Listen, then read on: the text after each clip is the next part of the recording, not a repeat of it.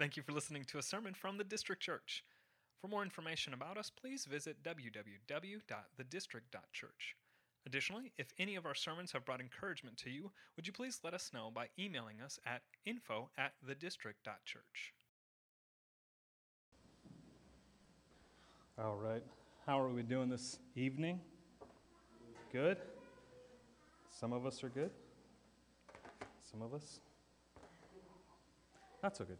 Um, that's all right. My name is Josh. I'm one of the lead pastors here at the District Church, and it is a joy and an honor to open up God's Word, worship with you guys this evening, um, and to really celebrate Good Friday. Um, I want to thank you for coming on a Friday to be able to celebrate what Christ has done for us on the cross. Um, but what's interesting about Good Friday, uh, and oftentimes when we get to this part of the, the Holy Week, I often ask, what is good about Good Friday? I don't know if you're like me and you've had that question before. Why do we call Good Friday good? Right? Because what we're celebrating is death. We're celebrating a Savior who is holy, righteous, perfect, spotless, and yet he died and he suffered on our behalf, sinners like you and me. So, why do we call Good Friday good? Because if anyone did not deserve to die for the crimes that he did not commit, it would be Jesus. Yet, as we'll read here in John's testimony of the crucifixion of Jesus, he did die. And as Hebrews tells us, he died willingly, and with joy set before him, he endured shame and the cross. Listen to what the author of Hebrews says in chapter 12. He says, Therefore, since we are surrounded by so great a cloud of witnesses, let us also lay aside every weight and sin which clings so closely, and let us run with endurance the race that is set before us, looking to Jesus, the founder and perfecter of our faith, who for the joy that was set before him endured the cross, despising the shame, and is seated at the right hand of the throne of God. So, on this Good Friday, I want to answer that question. Why do we call it good? Why would we consider a death of a perfect Savior good? Well, before I answer that question, I want to walk through how the Bible describes or shows our nature to be. The Bible shows us that our condition, our mankind's condition, our state before a holy and righteous God is one of guilt and condemnation because of sin because of sin in the garden with Adam, as well as our choice and willingness to sin because of the nature that we have. Romans 3:23 tells us that for there is no distinction for all have sinned and fall short of the glory of God. So this sin makes us fall short of God's glory. But this sin also leads us to be hostile in mind and in a way we cannot please God in the things that we do Romans 8 says, For those who live according to the flesh set their minds on the things of the flesh, but those who live according to the Spirit set their minds on the things of the Spirit. For to set the mind on the flesh is death, but to set the mind on the Spirit is life and peace. For the mind that is set on the flesh is hostile to God, for it does not submit to God's law. Indeed, it cannot. Those who are in the flesh cannot please God. This sin that holds so tightly to us, that we are slaves to, also separates us from a relationship with God the Father. And it leads to death. Not just death in bodily form, but death that separates us from God eternally. Romans 6:23 tells us the wages of this sin is death, but the free gift of God is eternal life in Christ Jesus our Lord. Here we have our sinful nature before a holy and righteous God, guilty, enemies, hostile in mind, living in a way that we cannot please God no matter how many good things we do, no matter how righteous we try to live, we cannot please God. Scripture also shows us that because of this sin, we are spiritually dead and relationally separated from God. And if our most serious need is to be reconciled to this holy and perfect and righteous God, a God who now stands against us and announces death upon us because of our sin and because of our nature before Him, then what we need most is to be reconciled to Him. And in order for that to happen, we need something outside of ourselves to stand in our place, to take the wrath of God upon Himself in order that we can then receive His perfect, spotless righteousness. So, here is a part of why Good Friday is so good.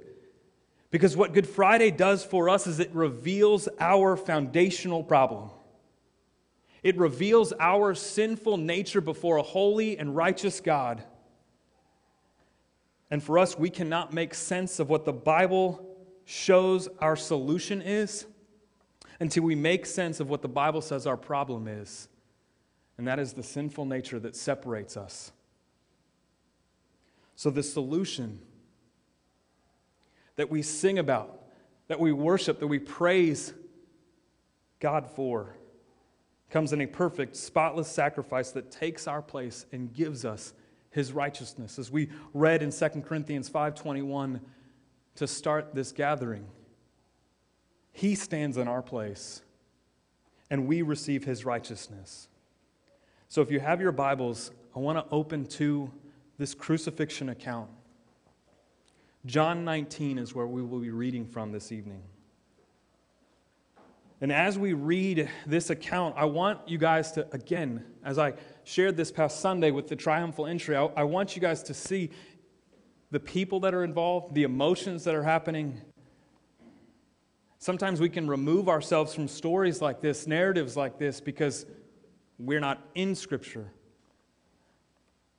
But these are real people longing for a coming Messiah and yet not able to see who's right in front of them. So, John 19, starting in verse 1, we're just going to go through the entire chapter. Then Pilate took Jesus and flogged him.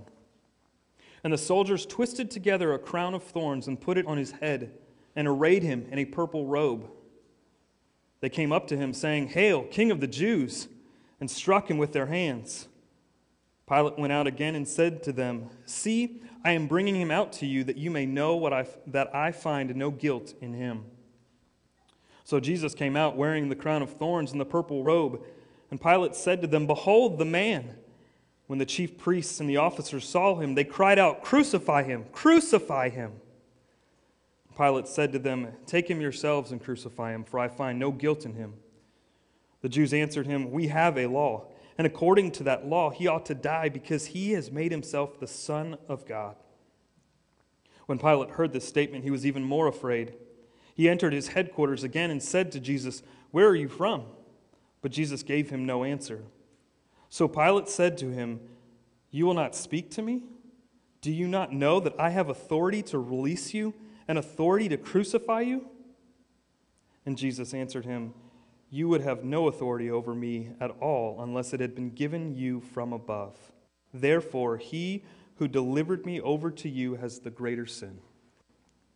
And from then on, Pilate sought to release him. But the Jews cried out, If you release this man, you are not, a, you are not Caesar's friend.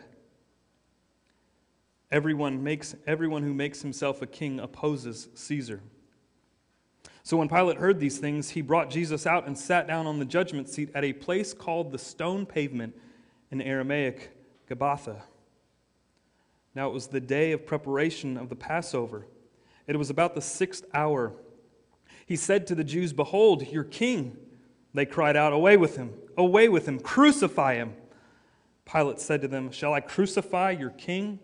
And the chief priests answered, We have no king but Caesar. So he delivered him over to them to be crucified. So they took Jesus and he went out, bearing his own cross, to the place called the place of a skull, which is in Aramaic is called Golgotha. There they crucified him, and with him two others, one on either side, and Jesus between them. Pilate also wrote an inscription and put it on the cross. It read, Jesus of Nazareth, the King of the Jews. Many of the Jews read this inscription, for the place where Jesus was crucified was near the city, and it was written in Aramaic, in Latin, and in Greek. So the chief priests of the Jews said to Pilate, Do not write the king of the Jews, but rather, this man said, I am the king of the Jews. Pilate answered, What I have written, I have written. When the soldiers had crucified Jesus, they took his garments and divided them into four parts, one part for each soldier, also his tunic. But the tunic was seamless, woven in one piece from top to bottom. So they said to one another, Let us not tear it, but cast lots for to, for to see whose it shall be. This was to fulfill the scriptures, which says, They divided my garments among them, and for my clothing they cast lots. So the soldiers did these things, but standing by the cross of Jesus were his mother and his mother's sister, Mary, the wife of Clopas, and Mary Magdalene. When Jesus saw his mother and the disciple whom he loved standing nearby, he said to his mother, Woman, behold, your son. Then he said to the disciple, Behold, your mother. And from that hour the disciple took her to his own home. After this, Jesus, knowing that all was now finished, said, To fulfill Scripture, I thirst.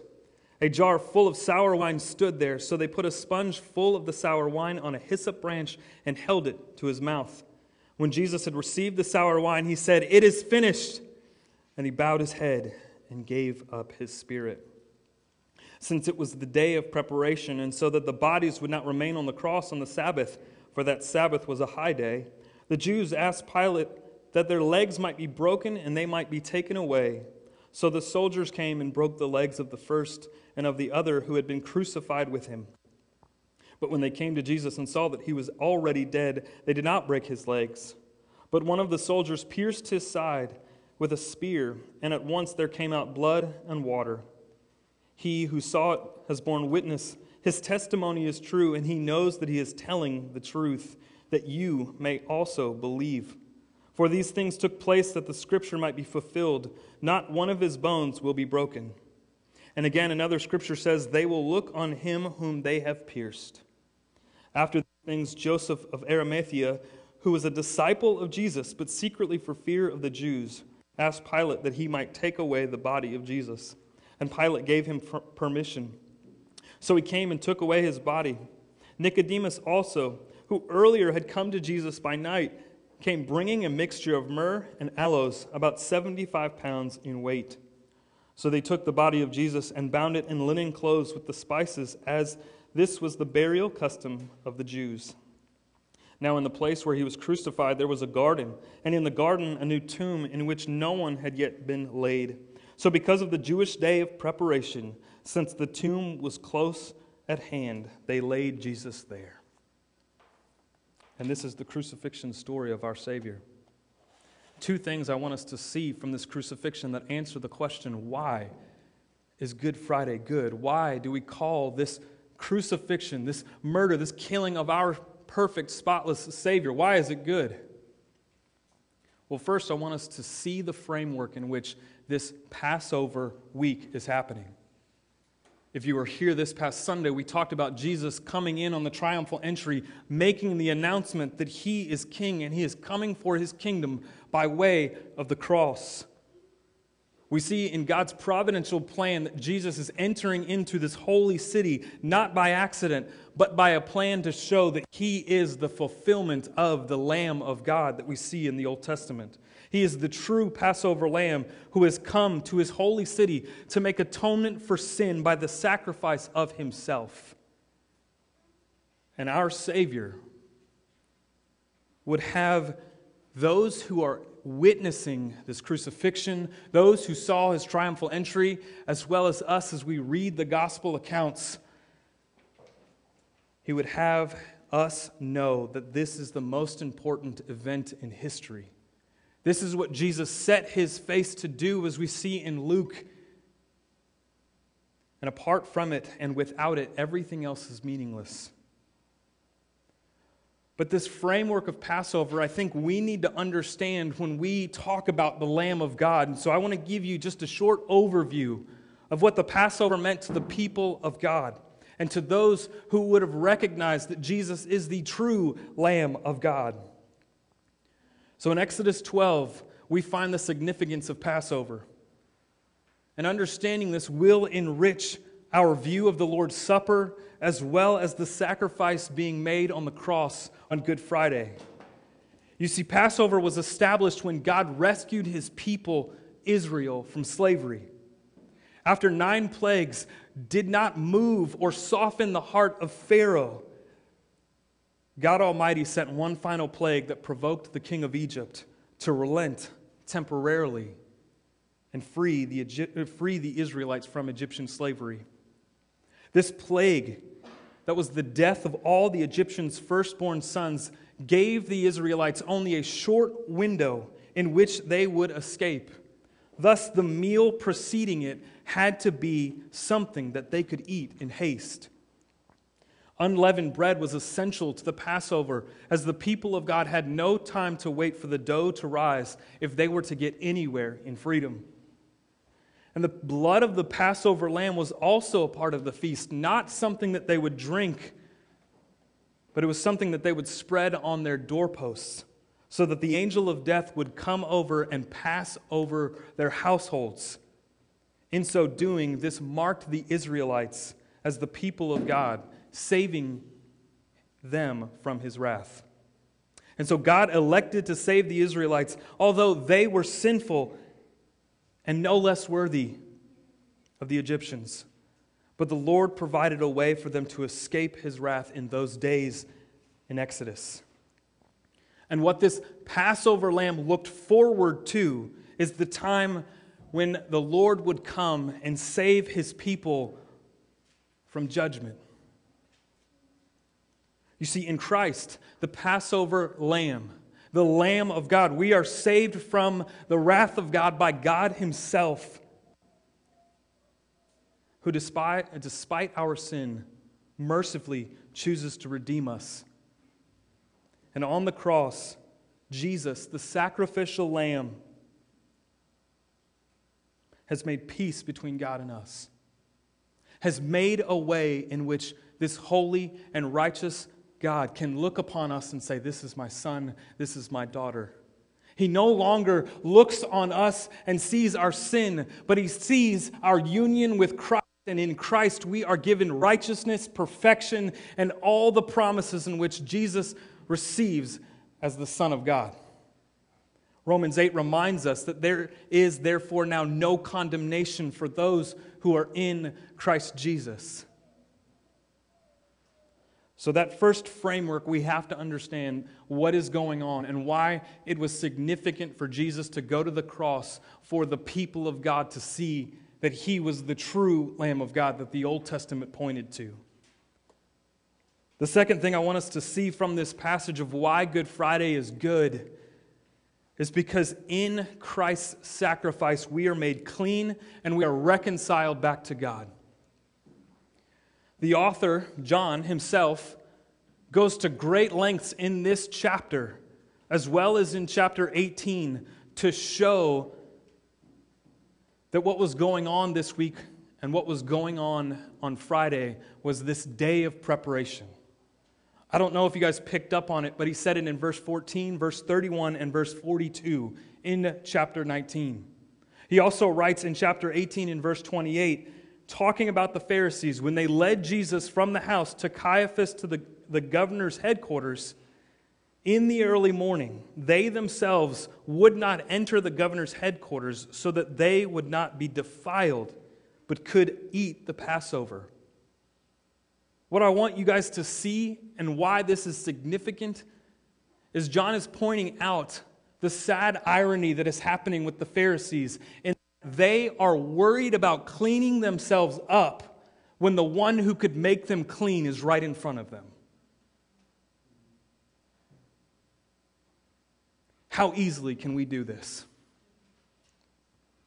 How often can we try to prepare ourselves or clean ourselves up for God to find us acceptable when Christ has done it on the cross? When Christ has made us clean, when Christ has made us worthy, when Christ has given us his righteousness, Yet we are so easy to forget. And we try to go to God and we try to do things in which we would build ourselves up and think that we could be accepted by God. When the cross shows us that it is by Christ's sacrifice that we are accepted. And now, for those who have been, who have been saved, who have trusted in Christ as their Savior, all of the accusations made against us before a living, holy, and righteous God. From the first time we lied, to every act of injustice that we've ever committed, to every time we've lashed out in anger, every sin imaginable that we have committed was laid on Jesus on the cross. And anything that the accuser can bring before God about you and about me, trying to show our uncleanliness, Jesus at the right hand of God says, No, I paid for that by my blood. This is my adopted son. This is my adopted daughter, perfect, spotless, righteous, mine. In the cross of Christ, all that made you and I enemies towards God was poured out on Him, absorbed by Him, so that you and I no longer live under the wrath of God, but under mercy. That is why we rejoice when we sing about the cross. That is why we rejoice when we hear Paul speaking in Galatians 22 2 20, where he says, I've been crucified with Christ. That it is no longer I who lives, but Christ who lives in me. And the life I now live in the flesh, I live by faith in the Son of God who loved me and gave himself up for me. This is the life we now live because Christ has received the wrath due to us and we have received his righteousness. This is why Good Friday is a good day. Because the once the life we once lived was nailed to the cross. Every sin, every shame, every rebellious thought, every rebellious deed that you have ever done, the things in your back, the back of your mind that you would say, "No, Josh, if you knew what was going on right now, God wouldn't forgive that." He has on the cross. There is no sin that can out punt the cross of Christ. There is no sin that outweighs what Christ has done on the cross for us, for those who would believe. We, are no, we no longer have to try to clean ourselves up. We no longer have to try to make ourselves acceptable before God because Christ has made us clean. As we read earlier, though our sin like scarlet, his sacrifice has made us white as snow. What good news, guys! What good news on this Good Friday? Right? Oftentimes we like to think just about Easter, and Easter's good because Jesus is resurrected, and we praise that. And we can overlook Good Friday or maybe be somber and mournful. But we have to see that this Friday is good because all of our sin and shame, rebellious acts, all that kept us apart from having a relationship with God has been nailed to the cross, and we are reconciled to him. We are given Christ's peace. Where there was one separation, Christ's death has made a way. He has made us worthy. And guys, as I close this evening, if you ever doubt God's love for you, if you ever worry about how God views you, if you ever need a reminder or an encouragement when you're discouraged, look to that beautiful, wonderful, mighty cross where God sent his Son for those who would believe in order that we would be made clean and worthy and righteous and reconciled back to him. Where the plan of redemption culminates, the joy of the Lord has been poured out, where our sin has been nailed in order that we could be made clean and not just made clean, but justified before a holy and righteous God. We are made holy and washed by the blood of Christ, and we now receive all the benefits of being a son and daughter of God because our union with Christ.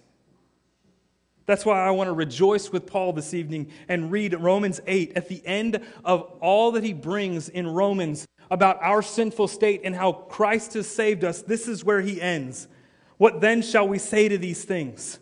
If God is for us, who can be against us? He who did not spare his own son, but gave him up for us all, how will he not also with him graciously give us all things? Who shall bring a charge against God's elect? It is God who justifies. Who is it that will condemn? Christ Jesus is the one who died, more than that, who was raised, who is at the right hand of God, who is indeed interceding for us. Who shall separate us from the love of Christ? Shall tribulation or distress or persecution or famine or nakedness or danger or sword? As it is written, for your sake we are being killed all the day long. We are regarded as sheep to be slaughtered. No, in all these things we are more than conquerors through him who loved us.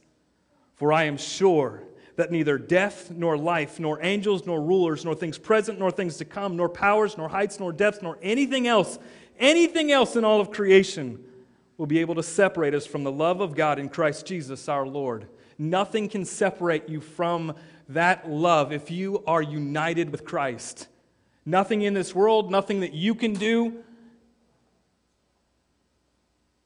This is the love of God for you in Christ. And this is what we celebrate on Good Friday. This is why we call it Good Friday. And this is why we celebrate every single week and every time we gather communion. This symbolic act in which we rem- are reminded of what Christ has done for us on the cross the shedding of his blood, the breaking of his body, celebrated in this Last Supper. And as we celebrate it, we're also reminded of what's to come in eternity when we are at the feast of the Lamb, celebrating all that Christ has done for us and bringing us into the family of God. So, you guys should have some juice and some bread around you. I'm going to close this in prayer, and then we are going to celebrate what Good Friday shows us in this communion. That Christ died broke his body, shed his blood for us to be reconciled back to God. I'm going to read Paul's account in 1 Corinthians.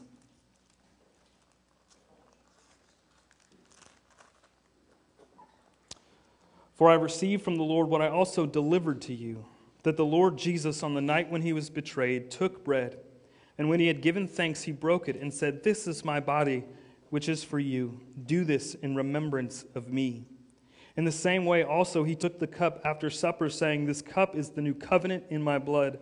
Do this as often as you drink it in remembrance of me. For as often as you eat this bread and drink this cup, you proclaim the Lord's death until he comes.